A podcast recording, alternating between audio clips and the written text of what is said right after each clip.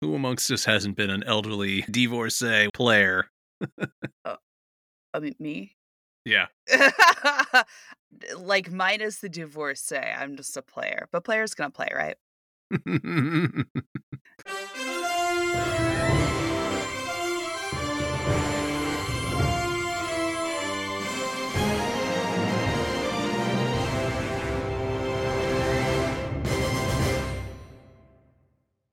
Welcome to 10 Cent Takes, the podcast where we drag our net through the dredges of comics long forgotten, one issue at a time. My name is Jessica Frazier, and I am joined by my co host, the clamoring collector, Mike Thompson. Hello. Hello. How are you? Oh, I'm doing all right. It's a Tuesday night. I can't complain too much. Yes. We may release on Thursdays, but we normally record these on Tuesdays. on Tuesdays. I don't know. I'm just really glad to be out of the torrential downpour that we had for like two and a half weeks straight and just we have an opportunity to dry out. So it's nice. I live in a leaky ship, so any opportunity not to be potentially leaking Yeah. or flooded is just, you know, I really don't want to live at lakefront property. And Yeah. that is the jam, or it was for a minute. I was getting real sick of rain and I normally really like rain, but um yeah. Yeah. Well, we're not here to talk about the weather, though. We're here to talk about comics. And if you're new to the show, our main episodes drop every other week and provide in depth looks into interesting moments in comic books and how they tie into pop culture and history. But today is one of our Dollar Bin Discoveries mini episodes that we do in between those deep dives. We absolutely spend a ton of time just rooting through those dollar bins at our local shops, looking for interesting stuff just for you, the listeners. And while a lot of those issues that we find are fun and weird, there may not be quite enough for us to do a deep dive on at the moment, but we always reserve the right to change our mind later. Each of these episodes feature us both talking about one random issue we came across in the dollar bins what it is, what goes on inside it, and why it's interesting. So, Mike, this week, what have you brought forth for us? Man, I have been going through that pile of comics that you gave to me right around Christmas. And tonight's is a doozy. so buckle up. Oh, good. Uh, Many of those I pulled just based on cover alone, as I know lots of us do.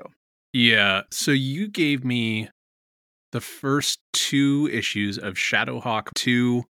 The numbering for Shadowhawk is very weird because they eventually kind of renumbered them retroactively and considered it all one series, but there's Shadowhawk, Shadowhawk 2, Shadowhawk 3. It's it's all the same story, it's the same characters. I think it was Image just trying to generate more sales with the gimmick of new number ones and and also very very blatant gimmick covers. Totally. So we're going to talk about Shadowhawk 2, number 2. This was published in May of 1993 by Image Comics. It was written and penciled by Jim Valentino, who was one of the co-founders of Image. Backgrounds were done by Brad Foster. It was colored by Frank Lopez, Todd Broeker, and Rob Schaefer. There were computer graphics done by Glenn Kano, and it was edited by Len Senecal. Shadowhawk is this weird character. Like he's an interesting character design. He's got this very shiny set of armor. It's almost like an exoskeleton over a, a black bodysuit, and he's got glowing red eyes. So this issue starts out with Shadowhawk literally brooding in the rain on top of some New York building's gargoyle, and he's monologuing a about how he hates the rain. But then he's also ruminating on his mission to pursue brutal justice against criminals before he vows to go after a copycat who has been attacking and murdering innocent people around the city and using the name Hawk Shadow. And the background to this is that Shadowhawk is a vigilante who has been basically catching criminals in the act, and then he beats them pretty brutally and will finish things off by breaking their spines. Oh, This series is like the perfect example of 90s extreme with a capital X. yes. It is wild. Extremely broken spines. Yes. So in the previous issue of Shadowhawk 2, number one, it was revealed that Hawk Shadow is operating on racist principles. He first rescues, in air quotes, a white woman who he thinks is being assaulted by a black man because he sees the guy going in for a kiss. And then I think he winds up murdering her when she's like, What are you doing? "Uh, That's my husband. And he's like, Well, that's too bad for you. And that's, What? oh, yeah. So, okay. So Shadowhawk sets off to like stop this copycat, you know, and basically put him down. And in the meantime, there are a couple of B plots. Shadowhawk has found himself in the crosshairs of both the NYPD and a group of superpowered criminals, and each group's plans to deal with the vigilante are interstitched throughout this issue. So the first time we see this, the police decide to reach out to a character named Chapel, who was a team member for Youngblood, to try to get him to help them out. And this was when Image was trying to just create a a shared superhero universe. They weren't doing a lot of independent creator owned stuff that were all like their own thing. And then we cut to the villains, and two of the villains are plotting to take down their leader because they don't want her to pursue her plan to recruit Shadowhawk into their organization. And then we get to Hawk's Shadow, who is at his mom's house and he's about to go out into the rain to engage in some hate crimes, like you do. And this is not before he kisses his mother goodbye and he passes a photo of his father, who is apparently dead now. But his father is surrounded by friends and they are all dressed in Klan robes. Um, I, I'm not making this up. God, I really bought you a gem, didn't I? Oh, it gets better. Oh, there's more. There's oh, there's just wait, there's more. So Hawk Shadow goes out into the streets and he puts on his armor and then he brutally attacks this trio of young black men and he's spouting a lot of like racist remarks but they're like cliche racist remarks it's kind of like oh this is what i think someone who's racist would say while he's casually assaulting people I'm glad this doesn't sound heavy handed at all. Oh no, not at all. And then Shadowhawk interrupts him and he basically is like, "No, we're on the same side. I'm pursuing your sacred mission of ridding the streets of vermin." And Shadowhawk is like, "I've never killed anyone." And then Hawk Shadow says, "Oh, but I'm only killing N-words with a hard R." And uh, oh, your face. It's Ah. Oh my God. Yeah, I like I'm yeah, that that pause was a real pause, everyone. That was not a glitch. I I don't have words. Oh, it's it's real bad. And then okay, so Shadowhawk then takes off his mask and reveals that he is a black man underneath. And it is a literal, it's a fold out graphic. And it was a big deal at the time because they hadn't spoiled his identity until now. Mm. They'd been like planning some red herrings and stuff like that. And then in this issue, it is revealed that he is actually a district attorney, or maybe former district attorney, I don't remember, named Paul Johnstone. He is a black man who was attacked by a gang, and then they injected him with a vial of HIV positive blood. And then Um I I don't know, man. It's like we'll get to this in just a sec. Let me get through this, and then we can totally. and then we can discuss the reactions. And that's what ended up sparking his crusade to operate as Shadowhawk. I think it wasn't in this issue, but I think he also had like some some capsules or like he, he had some medication that he would carry with him that he would take when he needed to because it was implied that like HIV was something that would just like wear you down unless you took certain meds. And this is the 90s. This is when HIV and AIDS were still not very well understood. But it's really weird because it's such a strange interweaving of this really awful disease into a superhero origin story, and it just doesn't feel like it works. Well, it feels like a weird, gross way of othering him It like, does. further, you know? And Chapel, who was in Youngblood, was also black, and he was also HIV positive. And I think, I think they kind of retconned it so that he was just sleeping with women in the African American community, so that he could like continue to spread it further. It's real bad, and I don't know all the details, so I could be misremembering this. but Image in the 90s was, especially when it was founded, was very problematic in a lot of the stories they told because it was that hyper intense male gaze, uber masculine image for all of their characters. Anyway, so long story short, it's not great. Shadowhawk, now that he has revealed his identity, beats the ever loving shit out of Hawk Shadow and nearly kills him before his friend stops him, and then they leave just as the police arrive. And then the final page ends with one of the cops who wants to take out Shadowhawk on the phone with Chapel from Youngblood. Chapel says he's too busy to deal with Shadowhawk, but he knows a guy. And then we get this final big splash image of a dude who looks like the most 90s 90s guy who ever 90s. Like he is he is named Slaughter. His entire Yes. like his entire design shtick is the word hope crossed out with like a no symbol. yes. Like like I think he's wearing a trench coat with the sleeves torn off too. It's uh Stop. it's a lot. I remember reading this issue when it came out. oh. It was kind of a big deal because it was like, oh, this is the issue where Shadowhawk's secret identity is revealed. And I thought it was kind of weird. I was like, this feels like it came out of nowhere. Like Valentino's art though is super dynamic, but it's weird how many two page splashes there are throughout this. And then there's the fold up page, and it feels really awkward. Hmm. And this was the era of gimmicks. If I remember right, the third issue is a fold out cover where you unfold it and you see Paul unmasked holding the mask above his head. But it's like, you know, it's like a full length thing where you unfold it and it's like the cover is his head. And then there's the cover above him or the panel above him with his arms. And then the last one is the mask. It's a lot. Okay. It is, it's certainly not the worst thing I've ever read, but is also definitely something that has aged very poorly in the 30 years since Mm. this came out. Going through all of these plot details about the series and its overall themes, it's just bizarre to see how topical it was trying to be and how flat it falls. And Mm. they also like really call out the use of the N word, and it's really shocking now seeing it. Back then, it felt uncomfortable.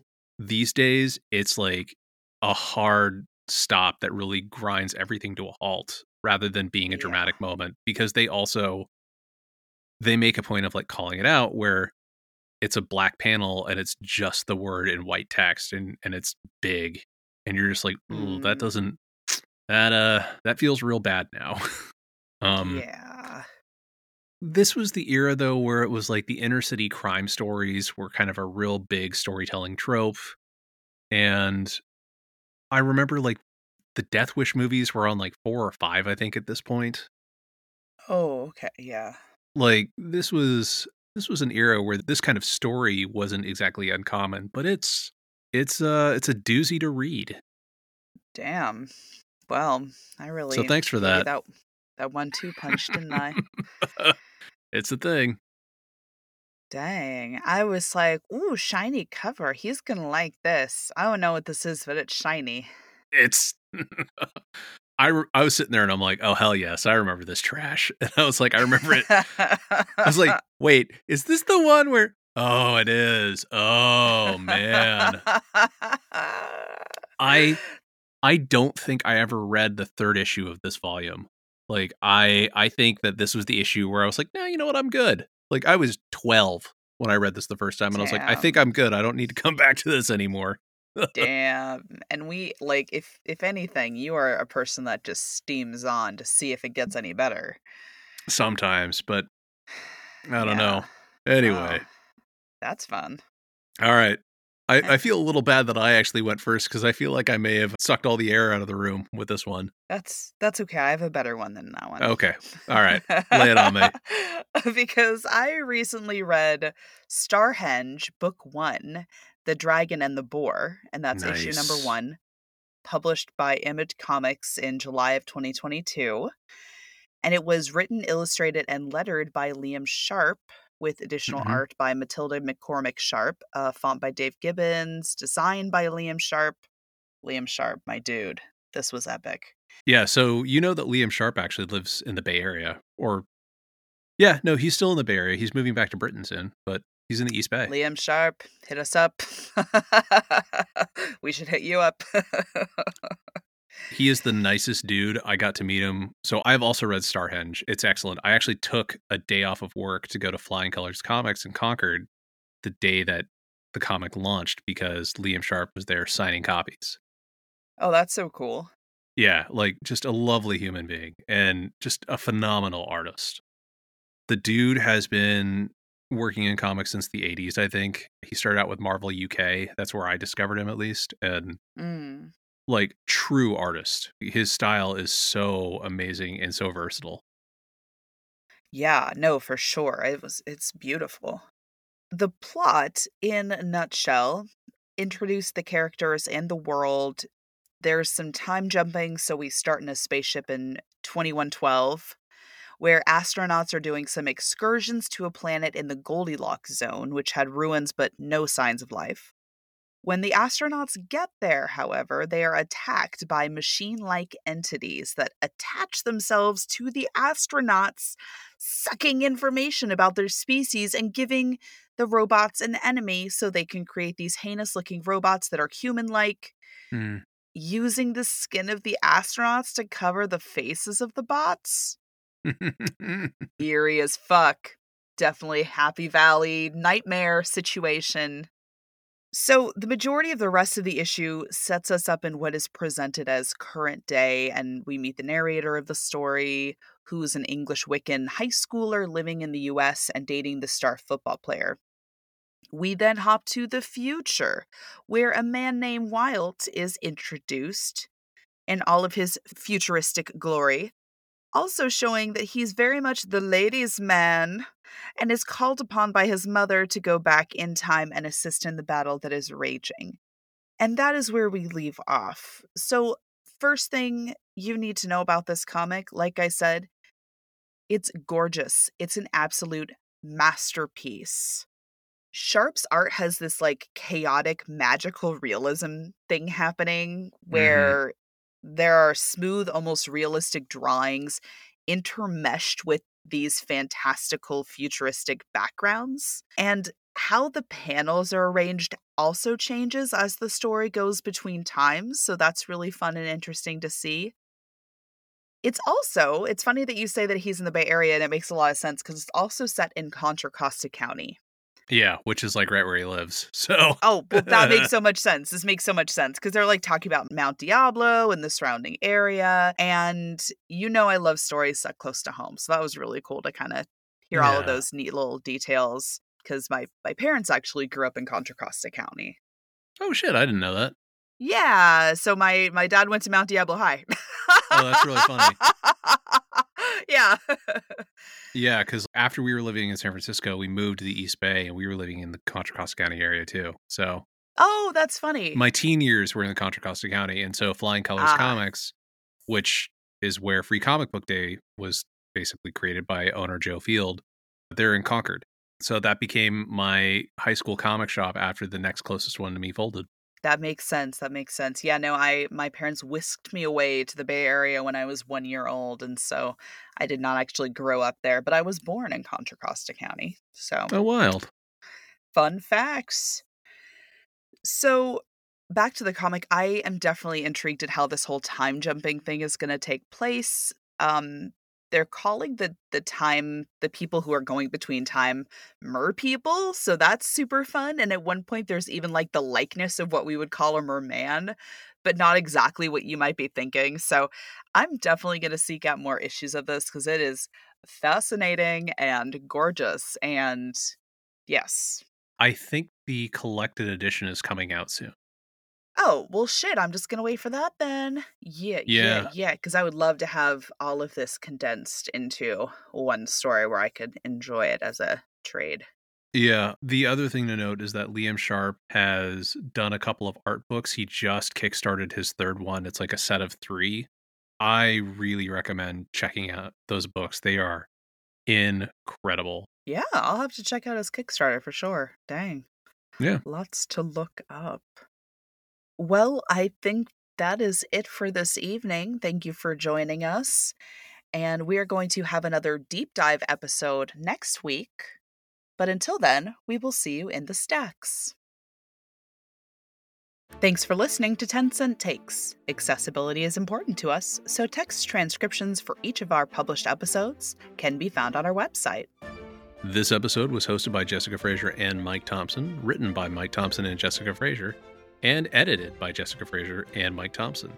Our intro theme was written and performed by Jared Emerson Johnson of Bay Area Sound. Our credits and transition music is Pursuit of Life by Evan McDonald and was purchased with a standard license from Premium Beat. Our banner graphics were designed by Sarah Frank, who you can find at lookmomdraws.com. If you'd like to get in touch with us, ask us questions, or tell us about how we got something wrong, please head over to 10centtakes.com or shoot an email to 10centtakes at gmail.com. You can also find us on Twitter. For now, the official podcast account is 10 Cent Takes. Jessica is Jessica Witha, and Mike is Van Sau, V A N S A U. We're also on Hive, Mastodon, Instagram, TikTok, and Facebook. The complete list is in the show notes. If you'd like to support us, be sure to download, rate, and review wherever you listen. Stay safe out there. And support your local comic shop.